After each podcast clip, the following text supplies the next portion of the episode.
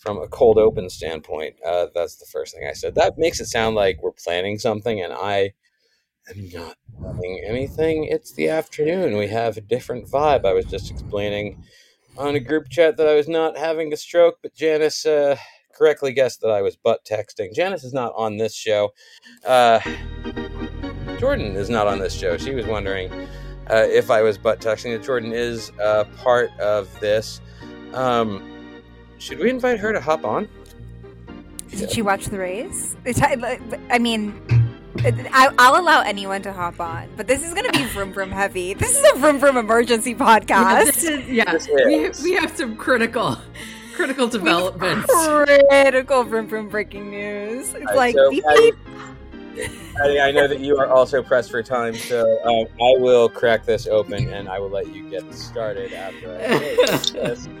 Is the oh, sound of a yeah. completely unsponsored Arizona RX Herbal Energy Tonic. Uh, it says energy herbal tonic, and I have misread that, showing you uh, exactly that my brain state is that I need to, um, yeah, consume the energy tonic. Mm-hmm. Addie from the internet and Britt from the internet are here. I'm Jesse from the internet. Uh, take it away, please. I mean, okay, it is the middle of the day on Tuesday. right. Because this is how much of an emergency this was. Because you know i'm just like okay so for our dedicated listeners will remember that we've been that was the that was the herbal tonic live reaction. Okay so our dedicated the whole thing.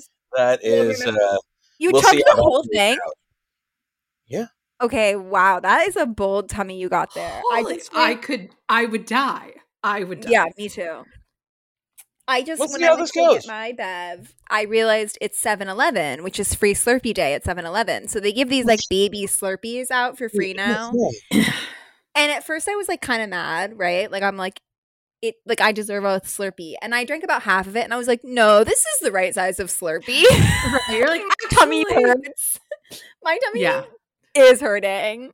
So respect to Jesse and also respect to Red Bull. I just want to say these fuckers, these motherfuckers, you know, it's like I think it was the last time we did a, a dedicated Vroom Vroom show. I'm like, let's get Danny Rick back out there. Like, give him Checo seat. And Britt's like, dude, he's like not even like an official Red Bull driver. Like, they, they had me so convinced. They had me so convinced that they would never. And Horner has been saying, like, everyone's asking him about this. Everyone's like, is Daniel Ricciardo coming back? And he's always like, absolutely not. And right. I'm walking home from Pilates this morning and I get a text to this Formula One group chat I'm in that's called Hornula One um, for reasons that I don't think I need to explain to anyone. And it just says Dutch media reporting it's Danny Ric time. oh my God. And here we are. Here we are, emergency podcast. It's just amazing to me. Okay, Max Verstappen currently has so many points that he does not need to win another race to be the world champion. If if Max Verstappen were his own team, he would be he would be individually leading the constructors championship right now. And I will say, which is a whole separate issue, really. It's a whole separate issue. It's a whole separate issue, and it absolutely is like, you know, we've we've talked about this. Like, I don't care who wins. Like, I'm in this for the fight for P7. I'm in this for the first 30 seconds that Lando Norris is leading Max Verstappen. That it's all going to fall apart, but it was so exciting. Right. But what I love about all of this is that Red Bull was like, here, guys, let's do pure fan service. Let's right. absolutely fuck Nyck de Vries. Like as I saw today, somebody pointed out that like hit, like it was like hours after it was announced, Nyck de Vries's Instagram bio was still like AlphaTauri F1 driver. Like they clearly fucked this poor kid. They did not tell him this was coming. He probably found out this morning. He got absolutely killed. The car obviously sucks. Like but it is just amazing to me that at the top of the grid and the bottom of the grid. It's Red Bull being like, here, one a little here. We control everything. They run F1. right. They're the gods of this fucking sport. Like, I, I just anyway, I had to call this emergency podcast. Yeah. yeah. I know. The thing that the thing that I'm so sort of bemused by is that Red Bull had such a good borderline grift, really. Going with Danny as uh essentially the personality that Max Verstappen does not have. And like just using him to do all the shit that Max would sooner gouge his own eyes out than be forced to even pretend he wanted he could tolerate doing. And so like now what? Are you still going to make Danny do it even though he's technically kind absolutely, of sort of on another team? Are. They are absolutely going to make Daniel Ricciardo keep being Max Verstappen's personality. That's but obviously part of the deal. That's obviously part of the deal. But also, like, there's only so many hours in a day. Like, half of the media stuff that Danny's been doing is stuff that is like while he would otherwise be occupied doing actual driver shit if he was driving. Okay, so this does lead me to my like existential question that I am having. Which is what is AlphaTauri? Like I don't understand it. Like no other team has like a minor league team and it is like very bizarre to me. This like Red Bull babies that they can just like, you know, shuffle around at any given moment. I, I don't understand how this happened. Um, well, it happened because you had one very, very, very rich Austrian hmm. who really liked racing and was like, wow. well, "What if I? What if I buy two teams?" So, do they use the AlphaTauri cars and drivers to test Red Bull things, or are they like pretty legitimately separate? They're pretty legitimately separate because there are so many restrictions on like testing hours and and all of that that like it, it, even if you wanted to, it would be really hard to use active drivers from one team to like do testing and stuff for another team. So I mean they are it they really I mean they really do sort of function the same way that like a major league team and their AAA affiliate do and that they're operating completely separately. It's just that one of them whenever they want can basically be like, "Hey, can we borrow this?" Yeah, thanks. And just like Yeah, right. Pick stuff up. And I think they do use I don't know that it's ever been confirmed necessarily, but you I do get the impression that they use the AlphaTauri cars to like try some shit out from an engineering perspective. Right. that the results like don't matter be. as much. So like if they're they gonna do something be. goofy, they're like, well, we'll try it over here. Like when when they're like, well, we can try a pitch clock in the minors, right? Or like in independent right. ball or whatever. So something I I mean, I feel like a couple takes that I saw emerging today. One was like, wow, these people really fucked Nyck de Vries. Like, what do you think of that? Um I mean, he wasn't doing well. Like that's the reality. He hadn't so, scored a point. Right. So on the one hand, there's right. that. But also like Alpha AlphaTauri is in a weird situ- weird like position though because of that. Where like they're not a good team. They're just not. Right. But they're so eh, they're like they're a bottom of the grid or sort of lower third or whatever you want to however you want to split it up. They're like a middle or lower third of the grid team, but they're attached to this much much bigger apparatus with these extremely lofty expectations. So it's kind of a it's kind of a weird catch 22 in that a team like AlphaTauri should not have expectations to the to the extent that like a rookie driver not scoring points in his first like half a season should get him fired. Well, like, so- the team should not have those expectations. And the team hasn't had those expectations. Like how many cars has Yuki just fucking racked doing some ridiculous shit. Like, I mean, God bless they, him. And there is the Yuki right. of it all that we have to get to. there is the Yuki of it all. so like there are these there's just very conflicting standards, right? That like Red Bull Right. will throw people out with the trash in 14.2 seconds. Like Red Bull has gives people no runway. And we've seen that happen multiple times. Um but they have typically given people more time and more sort of grace in AlphaTauri than they did with DeVries. So uh there is a theory that this is all kind of a ploy to like light a fire under Checo's ass. Right. That they, that if Checo doesn't pull it together, Daniel Ricciardo is Right. already on the fucking grid, man. Right. It's saying like, look, we are getting this dude ready and it's very easy for us to just give him your spot if you fuck up again.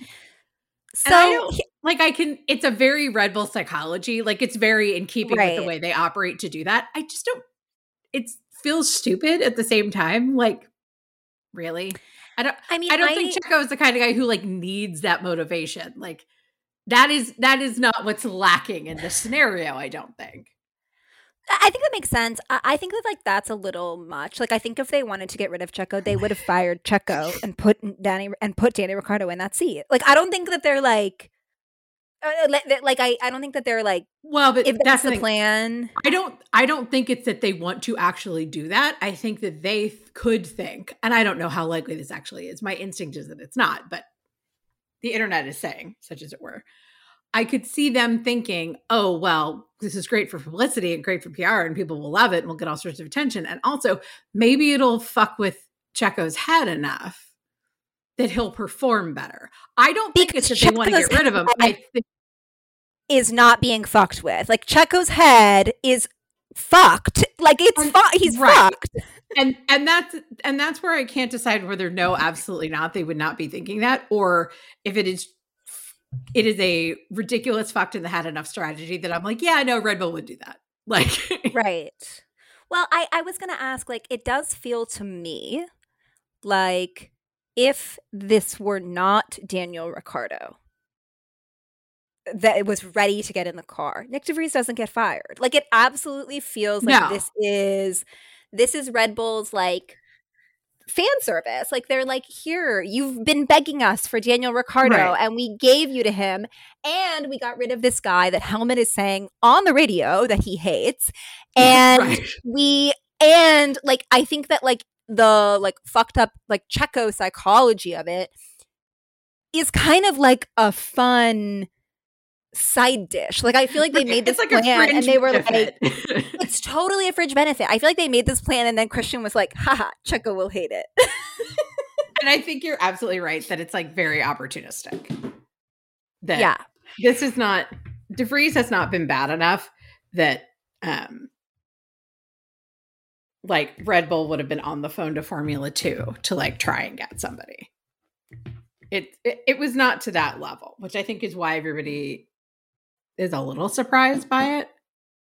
I think that it makes sense in a certain framework of what good is it going to do you to fire Checo now?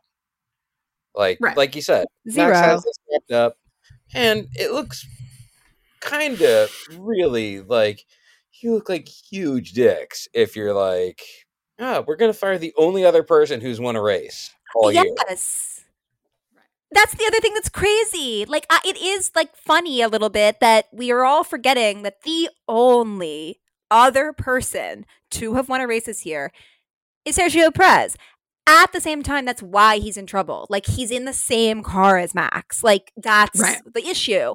Which And- also, oh, sorry, go ahead, Jesse. Uh, uh, and that's to to me that's just saying like all right we're getting this guy back on the grid and we will be ready to replace you with him next year i think that like Mm. the writing is on the wall like if you you know this season is this season but you got to get it together and we're you know giving this guy some some laps I do think I could see that being like Daniel Ricciardo is Red Bull number two next year. And I think that I'm- would love it.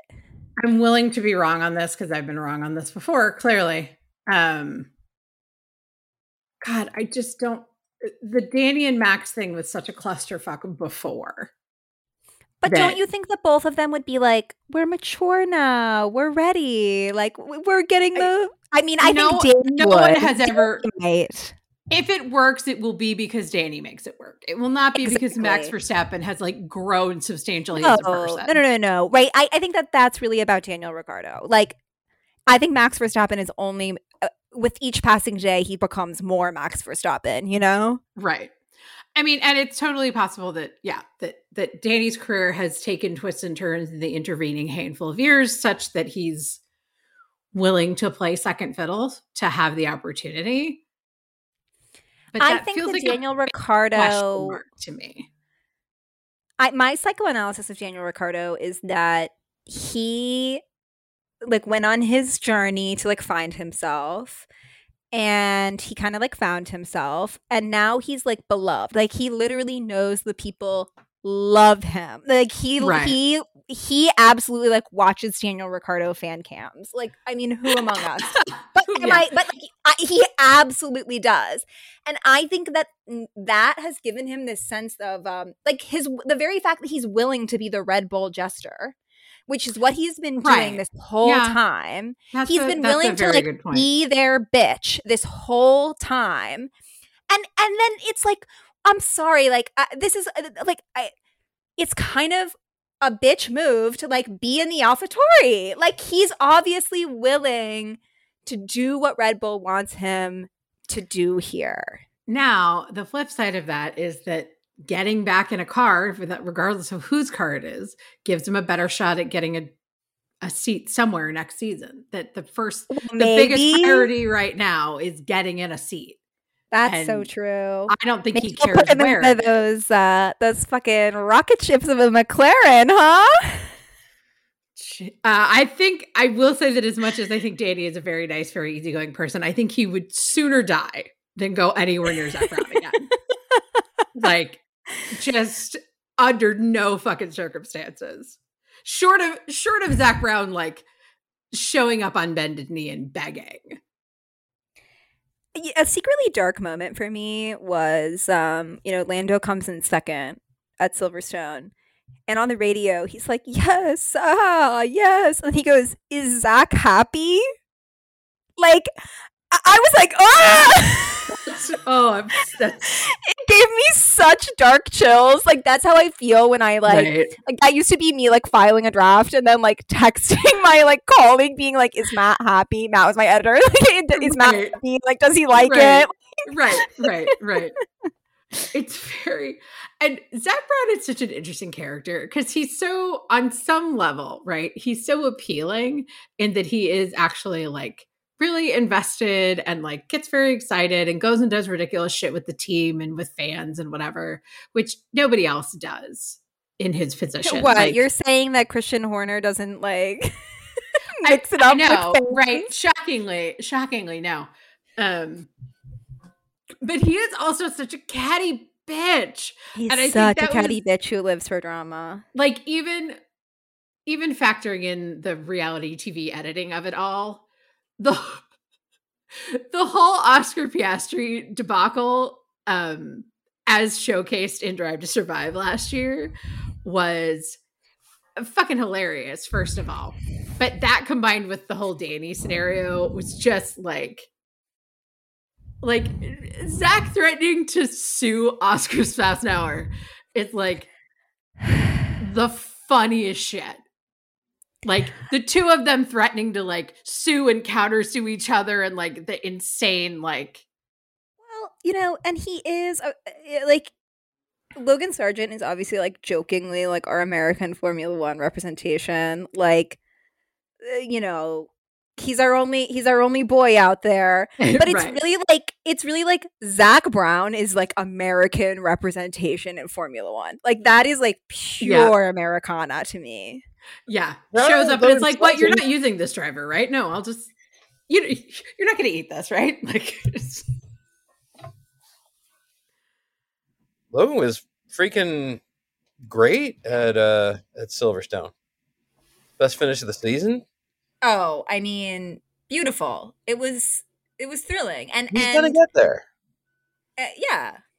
it's not gonna be in a Williams but yeah I mean, I, Well, I do but think get he there, I was- meant he a point this season. He's gonna get Like, a Yeah. point, right? That's Yeah. what we all Yeah. mean. We mean he's gonna get a point, and that was my prediction two weeks ago. I think was that Logan Sargeant would get a point, and he came in eleventh. So that's his best so the uh, year. but that's great well okay and so i was having a conversation recently about the fact that part of the issue with the verstappen fatigue of it all is that the television editing and directing is fucking terrible like of the races themselves. yes now look the only interesting shit is happening midfield and back right i want to I, uh, no honestly i don't care i don't need to watch max verstappen lead a race by 30 seconds No, I, I don't. I, do totally don't agree. fucking care. Give me a picture in picture that's just like, yep, Max is still ahead by twenty seven point five or whatever. Ugh, they- And then actually show me, like- picture. No, but like, do something. Have have somebody come in periodically and be like, yeah, Max is still in first place by uh thirty seven point five seconds or whatever it is, and then go back to the shit that's actually interesting because from like third the battle between third and fourth and the battle between like i don't know like 10th through 12th that's the interesting shit. Nobody, A hundred nobody there's no question about what's going to happen above that really Well, um, I guess we should all acknowledge. Oh, go ahead. Go ahead, Jesse. I, I thought they actually did a fairly good job uh, this week with that.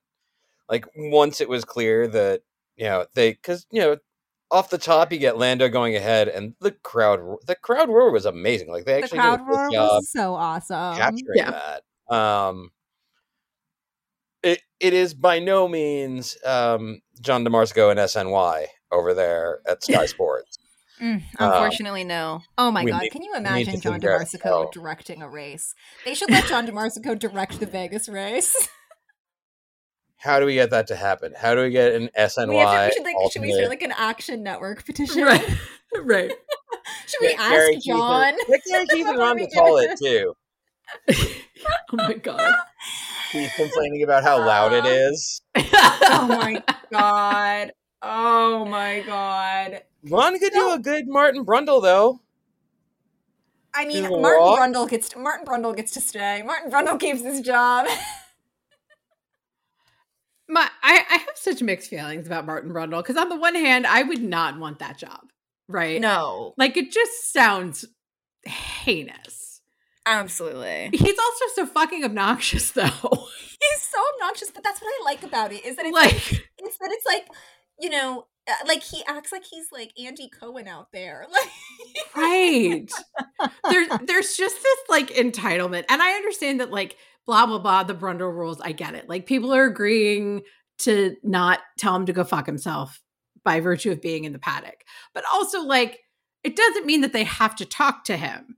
It means that he, they that they can't say in advance no you can't talk to me. That's all it means really and but he acts he's just he's so entitled about it that it's just like It's What so funny. i just like, can and, you and it's particularly bad like the whole thing last week um where there's just no there's no like awareness is the thing like he has no sense of the fact that like it doesn't really matter if somebody's famous or not they may not want to talk to you right now and they may have had bad experience with the with the press or have personal shit going on that like they need you to not be in their face when like their rep has told you hey not today I think that's a fair. I think that's like totally fair. And my like really mean take is that I'm kind of like you're literally a celebrity in the paddock of an F1 rate, like Grand Prix. Like, I'm sorry. Like, I just kind of think like like you don't have like you can like play along for a second. We're really just like talking about Cara Delevingne here. I think. Well, but it ha- I mean that was the most recent incident, but like it hasn't just been her. Like there's a reason why they made the the like declaration that like no, you have to be not even that you have to be willing to talk, but like you can't in advance say no, I'm not available if you're going to be in the paddock. I I yeah I I think that's fair. Go ahead, Jesse. Sorry. Yeah, you're you're there. You are. I think that when you are a celebrity, um, and you're at the public event, and like in the special part of the public event because you're a celebrity, like it's one thing if you're like, I'm, you know, if Brad Pitt bought a ticket to Silverstone and sat among the people, um, and every time somebody went up to him was like, "You look so much like Brad Pitt," he was like, "I get it all the time. I'm not," or like, or if he embraced it or whatever. Like if you're, you know, but when you're Rob Lowe in the NFL hat, when you've got the when you've got the lanyard around your neck, when you've got the backstage pass, talking to the dude comes with it. Like, and I, I, I do think- think. uh, go ahead, Brett. I would say I think the issue is is the scenario specifically. It's so fucking chaotic and he's he badgers people because he's like running around like a crazy person trying to get somebody to give him a soundbite while like you know, cars are getting ready to go 200 miles an hour 10 feet away. So like just the chaos of it I think makes it both funnier, I'll be honest. Right, But also just like, like worse as a like I would I would I don't care I wouldn't care frankly that I was famous. Like I would hate that so much. Like get out of my face you little toad. Like fuck off. so, but that's also the responsibility of whoever is bringing you to the race to be like, look, there's this little trolley guy that you know comes around and assaults famous people um, with questions. It it'll be like two minutes. Just smile and don't go viral. I um I, I, this is like a horrible transition, but like I, I do feel like we need to address what happened to Ferrari You know, we can, we can keep talking about Martin Brundle. We- what what happened to Ferrari? The What happened? existential question of our time. So I, I I mostly bring it up because um I've talked about this on the, the podcast before. Like, so I'm a union organizer. My day job is basically like popping from Zoom to Zoom, talking to various people, and I'm make you know I'm making a lot of small talk. I'm hanging out, and all, the time lately, I'm like, any F1 fans around here? Like, we got any F1 fans around here? And I never get any bites. And then this morning, I'm on a call with the last group that I expected to find some F1 fan in. And I'm like, oh my God, sorry guys, my like camera's off. I have to eat. I like got really distracted by some Formula One news this morning. And this girl uh in the meeting is like, they're bringing back Danny Rick. And I was like, "Ah!" So I'm like, okay, so I'm like, who's your team? And she goes, it's a character building exercise. she says it's a character building exercise. Deep sigh. It's a character building exercise. I literally didn't even need her to say it. I Right. didn't need her to finish the sentence. I did not need her to. And she goes, Ferrari. Like all I have to say. Like I I've been thinking about it all day. It's like half the reason oh. I like called this pod because I oh just my am like, god. it's a character building exercise. That is the best response to asking like who's your team I've ever So gotten in my entire life. And I feel that deeply about the Mets. Like I'm sitting here with a Mets hat on. The Mets are on their like summer break after going on their longest win streak and then walking into a buzzsaw for the last two games. and then just like I'm like, yep, like it's a character building exercise. Like what a perfect description of sporting fandom. Last night, the home run derby. Dude, that was painful. watching Julio Rodriguez with with Sean, who had stayed up.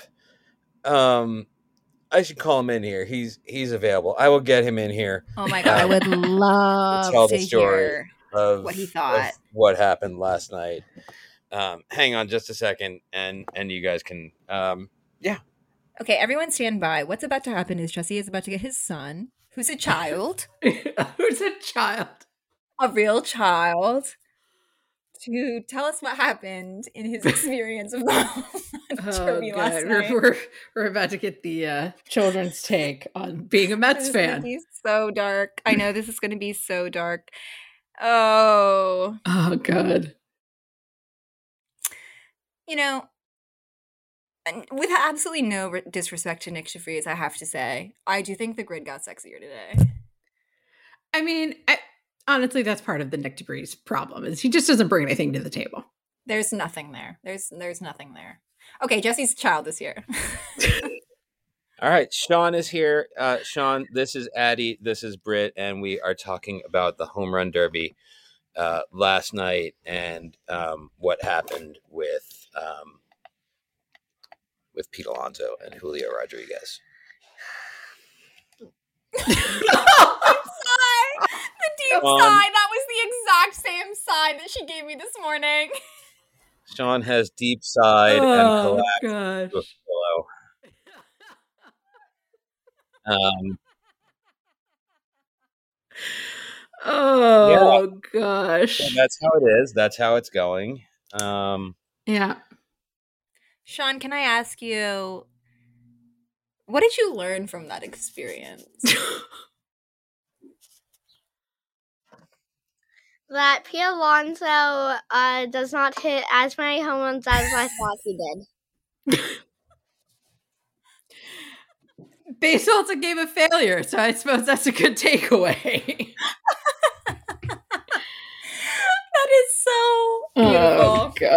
Sean, Sean That's brought out the Little League Championship trophy last night to to watch the home run derby. We sat through um, a, a long brigade of dingers, waiting for Pete to get a chance to hit his dingers. And before he could even take a swing, uh, Julio Rodriguez ruined this young man's night. Um, I shouldn't. Yeah, True. Fact check. True. Yeah, that that's rough. What- That's that's what would you tell Julio Rodriguez if if you met him today? He wound up losing in the finals to Vlad Guerrero Jr. I'm glad you lost. That's right. This, um, Sean, I, I do have one thing though. Vlad Guerrero Jr. Remember plays for the Blue Jays. So Julio Rodriguez lost, beat Pete Alonso, but lost to a Blue Jay. Is that about the worst that a? That could happen, yes. And you Oh, hate the real, the real life. Blue Jays. Why? Uh, firstly because, well, to begin with, uh, a minor league Blue Jays beat me for every single game, and also it was unfair. And the second reason, uh, because I read for thousands of minutes, but when I actually redeemed the tickets, they beat the Mets. oh my Yeah. They- they I mean, a real- It is all a, a very reasonable justification. Valid. Uh, we we redeemed the Mets ticket voucher, and uh, the Blue Jays came in and beat, beat the Mets. Did Vlad Guerrero Jr. homer that day? I don't even remember. He homers a lot. Thousands I of minutes. believe he did. Damn, that's so rough. I'm so sorry, Sean. Do you have any thoughts on car racing before you go back to? I did want to You're ask him about that. No. That's good. You have enough pain in your life. yeah, no, yeah, don't stick with that. Stick with that. he does enjoy. Um, i- if I want to get Alice in here for equal time today, uh, she just loves the crashes. So Formula One is not really her thing nearly so much as NASCAR. That's fair. and we do love NASCAR. Uh, I cannot wait to go to a race again and and take these children to it, um, and also um, just the the whole drama of that. We should that's what we should do is like when when we all get together, like maybe we should go to Pocono. What is that race? Ooh. Ooh. Um, what what are the like storylines in NASCAR right now, and uh, what's like what's the vibe? Because I can't make it between these F1 races without seeing some cars go fast. Um, Hendrick is the dominant force. Hendrick is is Is Red the Bull. Max Verstappen? Okay. Uh, no, Hendrick is the team. Yeah, they're Oh, they're Oh, okay. Oh, okay. and they have um, they're the team that was Jeff Gordon and Jimmie Johnson was too, right? Yeah, the, the forty eight. They're the twenty four, the forty eight. Um, they've dominated the sport for freaking decades in the Chevy. Um, there is kind of uh, Red Bull. I mean, uh, yeah, it, Red Bull AlphaTauri, but it's the Toyotas because um, you have Joe Gibbs Racing. Um, Joe Gibbs being the former football coach turned uh, auto racing legend. Um, that team includes Denny Hamlin, who's won a championship, and Denny Hamlin co owns with Michael Jordan 23XI Racing, which is Bubba Wallace's team, um, along with Tyler Reddick. Um, there's also Fords involved. Um, my favorite driver is Ross Chastain because he is the watermelon farmer who drives for Pitbull's team and last year pulled off the video game move to him. the next round of the playoffs. He's the freaking best, and I hope to never learn a thing about. Much like Wait, you know, what all is of his our, name again? All of our baseball favorites. Ross Chastain. He drives Ross the number Chastain. one car. um, it is great, and I uh, for a sense of the personalities a little bit. Um, I recommend getting into uh, NASCAR Radioactive on the mm, YouTube. Uh, they do okay, interesting. That, that is um, primarily how I consume it when I do not watch the races, which I will admit is not every single week. Um, the one advantage that NASCAR has um, from a viewing perspective is that uh, it's not in the time zone of 73 hours away. 73 hours away. I can't the getting up at 5 a.m. to watch Max Verstappen win again. It's just like it's it sucks my will to live. Like I just can't make no, myself do it sometimes. I completely understand, Britt. And I do think that if I was waking up at 5 a.m., I would probably be a lot angrier than I am at this point. Right. It's but, one thing if it's like, oh, I would probably be up already. Right. I'll sit here with my uh coffee and I'll watch my watch my vroom vrooms. Oh, okay, literally, that's like my life. Like I like that's the dream. No, when, no East Coast bias, but a nine a.m., ten a.m. Grand Prix. Right, it's perfect. Oh, that shit when, rules. Like when when the time zones line up that way for me, it is like it's the best weekend ever, and I get it for beautiful. like four weeks a year. it's so beautiful. You like get that breakfast sandwich. You like make that like I like make myself a nice like little latte. Right. Like, sit down. Take then, some time. Do the nice pour over. Make a bagel. Like exactly. And then it's always like you know I turn on the background. I like hear the like. Bah, bah, bah, and I'm like, ah! right. you know, it's, it's like nine fifty five. Right. It's great. It's like it's it's a it's bliss. It's a blessing. Like I, I and, and I, I am also I have a, I have a kind of a more general take about this time, which is somebody said to me the other day you know, they found out that I'm like, you know, writing this thing about baseball. I do this podcast and they were like, oh, you're a baseball fan. Like, you know, I guess you don't have that experience of like going to ESPN.com in the summertime and being like, oh, there's nothing to read. And I was like, okay, that's insane. Like, this is a beautiful sporting time. F1 races pretty much every weekend, Tour de France, like every morning, 7 a.m., a bunch of people like doing inhuman athletic feats US Open, golf, tennis, Wimbledon, all of these like fun, summery sports. I think this is, I'll say it, one of the best sports times of the year. I did not know that you were a couch Peloton, Addie. Oh, I my I, my dad is a like my dad was like did like Ironmans and triathlons when I was young, and still like cycles a lot. He's mostly a mountain biker now. But during the Lance Armstrong era, we were like up every morning in July like watching the tour and i really i really grew up on it then i didn't watch it for like years and years and then the last couple i'm like right back in there i, I think it's pretty incredible i love the tour i can't name a single i can't name a single guy i can't name one guy but it's kind of like I was thinking about this with the NASCAR drivers actually like when you watch the tour, the name of every single guy, you're like, yeah, of course that guy's in the Tour de France. right. The the thing that gets me about people who are like, "Oh, I don't have anything to watch in the summer." Um clearly, if you say that, you did not grow up with an ESPN the Ocho dad like I did. Oh, I just recently learned about the Ocho. My boyfriend taught me about it and it blew my mind. It's amazing. But like uh, honest to God, my mom used to make fun of my dad and I because she would come in and we would be watching like The great Does it- outdoor game. Yeah, yeah, exactly. World's strongest Log man. rolling Uh, in the summertime. Look, I I unironically loved lumber sports, timber sports, I whatever we're calling they're it. Great. Fucking great. I'm sorry, you're giving a bunch of dudes with like axes and chainsaws. That shit's amazing. And Uh, Is that is that the channel they put cornhole on? I I keep getting some like cornhole clips. Cornhole on- is on- on yeah. on reels. My Cor- home. Cornhole is also on like ESPN three or something.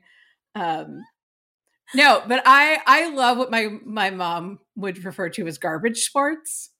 Mm, They're Yeah, amazing. absolutely. They're amazing. I can Absolutely. happily happily spend a day watching, yeah, uh, like timber sports and act professional axe throwing, and Well, uh, like world's strongest man.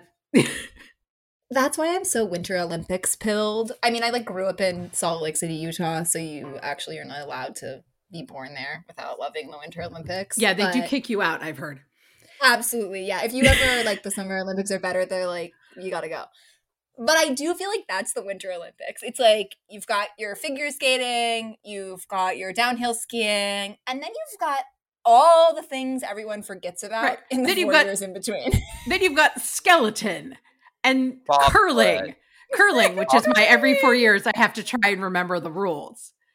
Are like my favorite sports. I freaking love bobsled and luge, It's Um, unreal. especially bobsled because like luge I just want to do, but like bobsled has the same science as It's F1. so cool. like there's teamwork, And they're it- just on ice. amazing. Right. I freaking love bobsled. All of the sports that are basically like what happens if I throw myself down a mountain. I will I will never ever I will never do them. I will never ever do them. I will watch them all day. this is this is my favorite thing about ski jumping is that first you do the thing that many winter sports do where you throw yourself down a mountain and Right. then you see how fast you can sh- and far you can shoot back off the mountain it's so crazy it's like one of those like you know you look at formula one and you're like i understand exactly how this and no i've never I, I grew up downhill skiing but i've never done ski jumping like i I I have like a mostly reconstructed right hip. I don't think that that's gonna happen anymore. Seems I don't bad. get to my cars. And in the same, but uh, like by the same token, I'm literally like, yeah, I could probably drive an F1 car. I could probably do this. It's probably fine. I, I feel that's like what I do want to. I want to go karting with you guys. Just oh my god. mark that down. yes. I, I think the funniest thing with ski jump for me, aside from the fact that it's like it's definitely like a falling with style points Mhm, uh, sport, which I'm a big fan of. mhm. I love that their method of slowing people down is still just let's throw some chunks of trees on the ice. 100%. It is 2023, and they're still like, "We'll we'll throw the clippings from your Christmas tree down here. It'll be fine. It'll slow you down." Okay. Like that's the extent of our technology. absolutely. Absolutely. Absolutely. And, I and it- just- so. I I Sure. love the Scandinavianness of it all. Oh, absolutely. Yeah, it, it's gorgeous.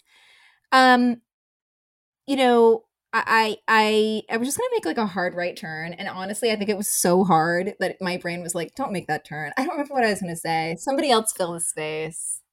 oh Oh gosh. dear. I was I was getting uh some some work done quickly because we're doing this in the afternoon and I got like a big work request, but also um, my contract there is running out and uh, they're not bringing me back because there's uh, no budget for it because we got to hire more cops, I guess. Um, so that's Priorities. Jesse, Jesse, I just I, I just want to say, if you're listening to this podcast right now, I never said this. um, but we we sometimes say this joke in the union world, which by which I mean me and my friends who l- bargained a contract together, which is if you're not stealing from your boss, you're stealing from your family. Oh. Oh, Words that's good. That's and I think about good. that all the time. And that's why we're recording at 4 p.m. That's good. Technically, uh, I have the luxury of this being my lunch hour, but well, that's. I am going to have the uh, the joy of uh, getting out to the picket line more when I have no official job. So look for me love out there. um, starting sometime in August. Um, let's see. I don't, you know, I need time off after the contract ends anyway, because Absolutely. one of the things about being a contractor is you don't get vacation time, Right. and if you uh, if you get sick and miss work, it does hurt to miss work. Yeah, the contract thing is brutal. I also, relatedly, I love that fucking Jason Calacanis, his little bitch ass, um, was saying yesterday that, um, oh, we should all go back to working from the office and just give people four to six weeks of vacation too. To which I reply, to which I wanted to reply, I didn't because I value my safety. I already get four to six weeks of vacation, so you Yeah, can that's called having a fucking shit. union, man. like yeah, like That's any- unreal. any company that wants to have decent retention is already giving you four to six weeks of Absolutely. paid time off independent That's of whether so you get to work from home or not so the fact that he thinks that that's like some earth-shattering additional benefit is just really uh an indictment Which, of his uh, ability to run a business I feel like this this is worth uh, pivoting on to. Which uh, social media platform was Jason Calacanis on, and that I need to block him on? uh well because this that is sort of strategy was- going forward. Anybody yeah is just getting blocked. Block, It was block, block, on- block, block, block. it was on twitter and i didn't see it on twitter i think i saw a screenshot of, it Of someplace course, else it was on Twitter. Where else is it going to be? Where else Right. do people go for their their worst takes? Oh right, and that Right. guy's fucking pro. He's like Elon's. Okay, yeah, that's I. I know why I recognize that name. yeah um, yeah He sucks. Okay, he sucks.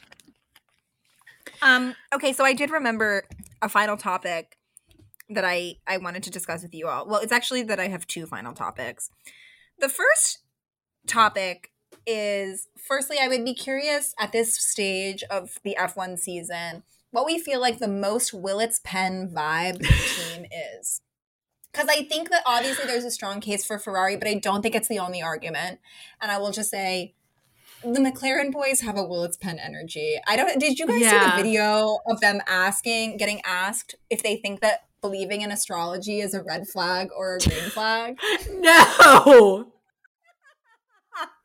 okay, this is worth. This is actually Oh worth sending to both of you right now. You're gonna, you're gonna love it. So I'll set it up for for the listener here. Um, so it's this interview that I've seen several clips of of um Lando and Oscar getting asked I think a series of questions and they're raising they literally have physical red flags and green flags and um they get asked is it a red flag or a green flag to believe in astrology and um and it is very difficult for me to find this clip. I'm going to send it to both of you after this. Basically, Oscar Piastri immediately lifts the red flag. As Lando sits there for a second, he like takes a breath and he lifts up the green flag and goes, "I'm a Scorpio, and let me tell you all about it."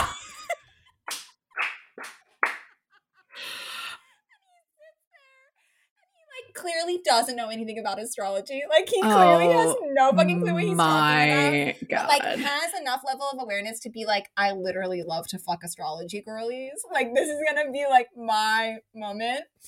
And he's like, and Oscar's like, Oscar's like, waste of time. and Lando goes, that's such a Pisces thing to say.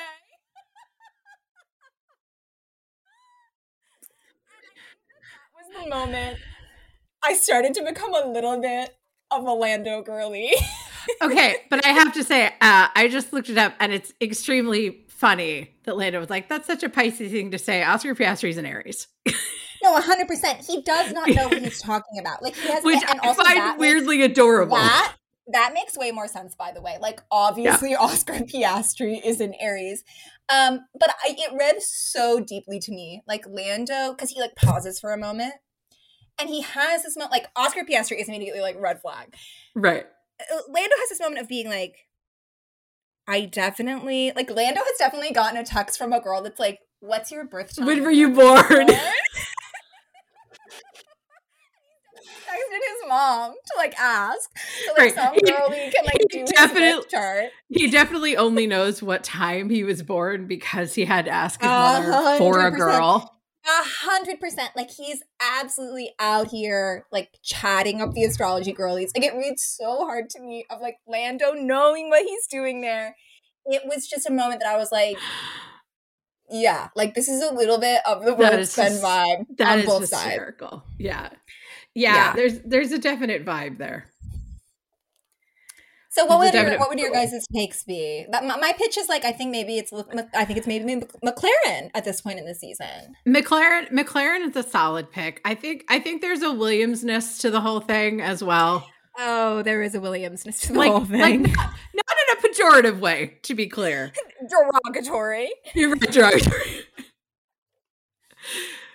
um, but I think there is there is a, a Williamsness to the whole thing, like kind of scrappy, kind of kind of just chugging along at the back of the grid.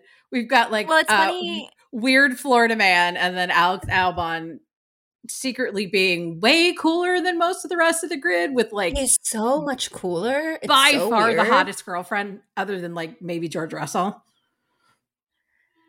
I mean, I will say there were those pictures that went around of Pierre and Charles at Wimbledon together. At Wimbledon. and all all the pictures like go viral of the two of them together. And then I finally see right. the other angle, which is Charles sitting next to an absolute stunner. Like just beautiful. This like beautiful woman who looks exactly like his ex in like a reformation dress. Looks like, exactly like Charlotte. Yeah. To the point was where I was like, did he get back together with her? uh-uh. I was like, no, that definitely didn't happen. Okay. Well, I don't know if you listened to the the episode that we did with Jordan last week, but Jordan picked Williams as her F1 team. I mean, I love that for her. In in in that I also hate that for her. But I think the advantage Oh, of 100%. but, but this is the advantage Williams has over like Ferrari though. You go into Williams with no expectations. And then like and right, it's like if Charles gets P7, like you and I are like kill me, kill me, kill me. If Alex Logan Sargeant gets gets P7, right? You're of the a party. Right. of the fucking They're man. celebrating in the garage like they just won Le Mans. Like just the whole thing. Literally, that is gonna be me the day that Logan Sargeant gets P10. Like, that's like, we did it, Joe. No, okay. So when Mick Schumacher got his first points, uh, I definitely I remember almost nothing about that race other than that. because I was so invested in that outcome. Okay. okay, so Yeah, I what's your pick, Jesse? I, I think I think these are all good. Um, Ferrari, Williams, and AlphaTauri all all fit different sorts of vibe. Um, I gotta go with AlphaTauri just on that sort of um, both the starting something up that um, you know out of out of what um, we're making it up as we go along and um, and also the vibe of Danny Ric just jumping in the car saying fuck it let's go um, and let's have a real cool rest of the season. So I think I think that's where I'm leaning right now because I'm gonna be absolutely pulling for him to get Yeah. points just the same as Logan Sargeant um, I will say that- there's a wild party. I don't know. The the starting something from nothing i think there's a very solid argument that way um because Al- alphatauri's good uh toro rosso whatever they're calling themselves if you go back far enough they were originally minardi and minardi got bought out by red bull and that was when they rebranded it and stuff to go go with the Red Bull branding.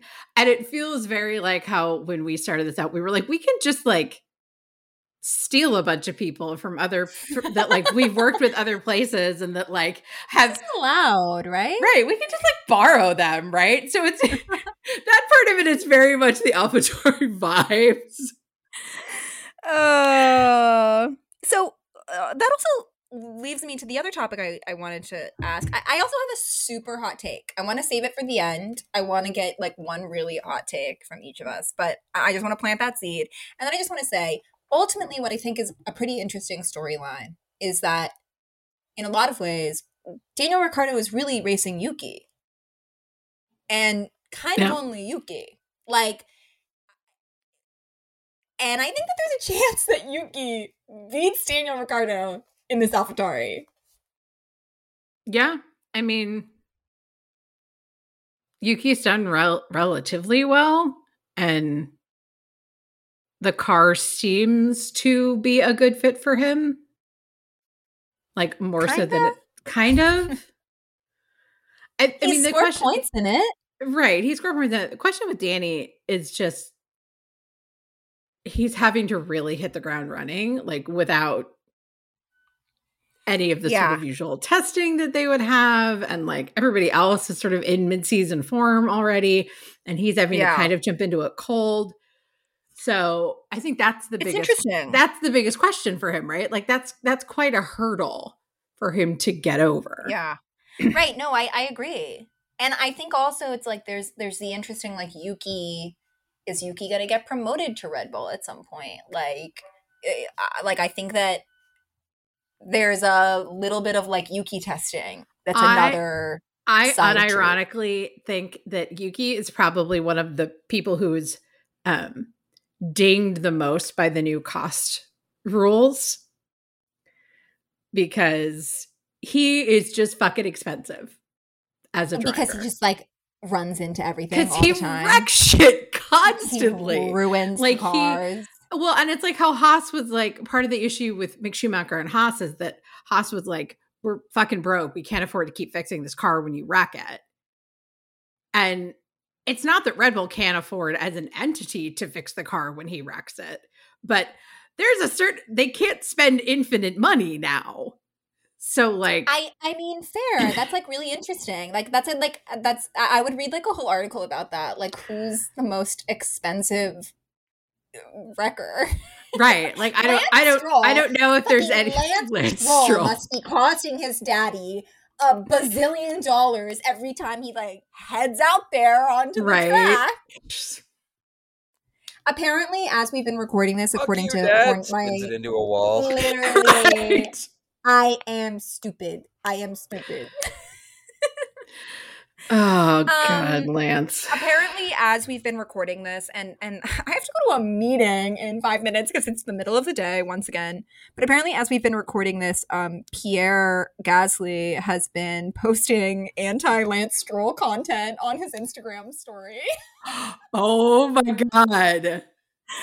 apparently I just- um I love Pierre.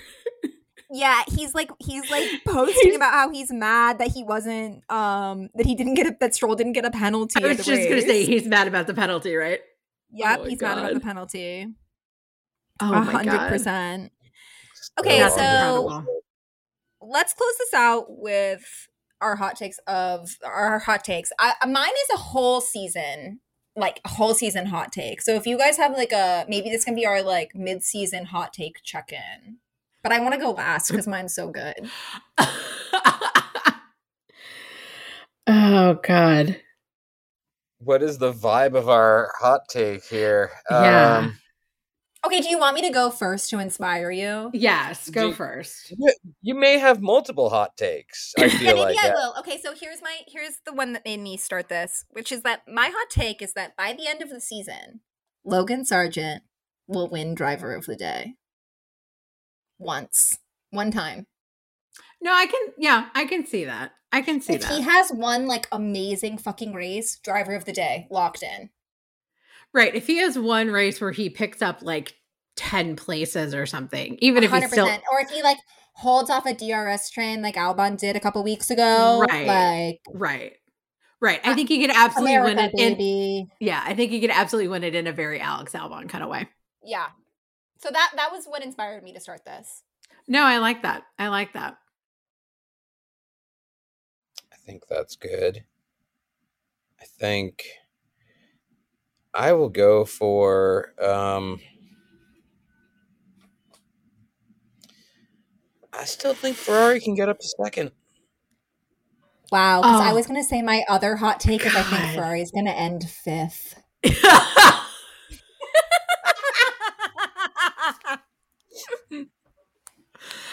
I mean, this is the, Ferrari is having a very um Ferrari is having a very like uh uh April and May Giants kind of scenario. The Giants were going through this period where they were a 500 team, but they were a 500 team that would go like 2 and 8 for 10 and then would go like 8 and 2 for 10 where they were just like the it was averaging out to be 500, but they never felt like a 500 team Yeah, they were no, either playing great or terrible. That's the that's Charles the was on the vibe. podium like two weeks ago, and now Right. I'm like, he's dead. He's dead. Right. Right. Um I think they have a good car and that they've Do they? I, yeah, do they? I think at times They're get the problem with the problem with Ferrari, fucking always, is they're getting their doors blasted off on the streets again. I think worst case scenario is it's like Red Bull, Mercedes, uh hmm, Aston Martin. I was just gonna say Aston. Ferrari. Yeah. Aston McLaren. Yeah. Yeah, I could see that. I think that's the worst case scenario. Like if this McLaren stays this fast, Ferrari's dead. they're cooked. And they're cooked. Right. They're cooked. Okay. No, Um, my hot take is my hot take is really I believe in dumb idiots to get it turned around. Um, and you know what? which- That's what makes Ferrari the most will it's been vibe of all in the end. Yeah, yep. I I still believe they could finish second. It's a very it's a very Mets fan vibe when you think about it. Uh, yep. But I Okay, okay, Britt, okay what's but this is. I, I will start by saying that my whole thing with this generally is that like as a sports fan, I would rather have people be optimistic than be one of those people who it's the second inning and they're like, "Well, the game's over" because The game's over. I've given never, up I've never a done run. that. Like I've Look, never done that. not, not that I've done, not that I haven't done it, but like I just the people who that is their entire way of approaching sports, I find No, really fair. tiresome. Fair. And I just wonder, like, go do literally anything else with your time, like get a new hobby. I don't but why is understand. this fun for you? Right, right. Like no one's making you do this. Um I will say my hot take. This is this is not a this is this is a long range hot take. Um, but my hot take is that if Ferrari doesn't get their shit together, Charles is going to leave to Audi when Audi comes back in. Whoa. I think that's a very, very interesting take. I'll take it one step further. I had a similar thought today. I think he leaves for like two years just to be like, I'll show them. And then he goes right back into the like cold, frozen arms of Ferrari. Possible, yeah, it's possible. The interesting thing with Audi is because Audi is basically a revamp of Sauber, who Charles was with before Ferrari. So there's a relationship Mm. there. Obviously, the the actual like management may or may not look anything resembling to what it did, you know, a number of years ago now. Um, but I can absolutely see that because I do think that ultimately, like, he has conflicting priorities, right? Like, he wants to win, Right. but he also He like does. he's so emotionally attached to the idea of winning with Ferrari Right. that I, Yeah. I think that's where he's stuck right now. Like No, obviously totally he's under contract. It's not a decision he needs to make right now. So he kind of just is where he is. But I think, I think when the time comes, I think that that's what where the where the rubber meets the road are. are. Um, because at, like, what can he prioritize? How how many years can he give Ferrari to get their shit together? Basically, Right. No, right. I, I totally agree. How long is his contract? Uh through 25 i think let me double check Oh my god, he's gonna be so broken. it by was a long time. contract when they signed Well, how long is Car? When is Oh, Carlos sorry. up? Is it up this year? uh charles is through next year so through 2024 Okay. and So that's yeah. So that's uh that's how long I think he has to give them. Yeah. Yeah. What about then- Carlos? Carlos da, da, da, that's not right oh carlos is up at the same time Oh, Carlos is gone. Carlos is gone in his mind already. He's he's in an Aston Martin already. Oh, Carlos, with the the moment of the day for me. Um, Oh, God. absolutely. on the But that's how we have to end. Please. Oh man, I I gotta find it again to get it exactly right. What he said about Plan B. Oh,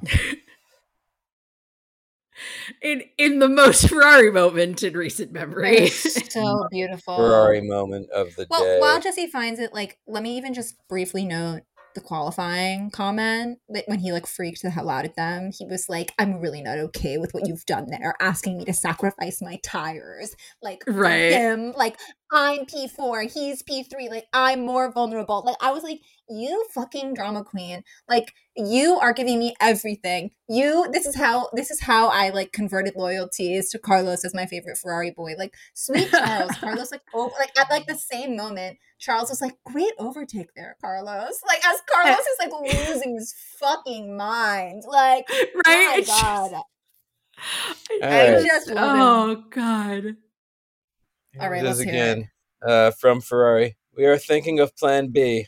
Carlos, what was Plan B, Ricky? I forgot. i mean look But doesn't he say, I'll get back to you? yes. right so so no one knows what plan b actually was which is ferrari in a nutshell There's no one knows what's the plan we have no Oh. idea That was beautiful. All right, you guys. Uh, I guess it's back to work. This was so fun. Thank you Always for indulging my emergency pod. Um, you know what a blessing that we will have a two weeks without a race. But I'm if there any if today's any indication, they will not it will be yeah, boring. it will not be a slow two weeks given the way things have been going Beautiful. Okay, I love you all. Goodbye, everyone. Vroom vroom. bye Love you.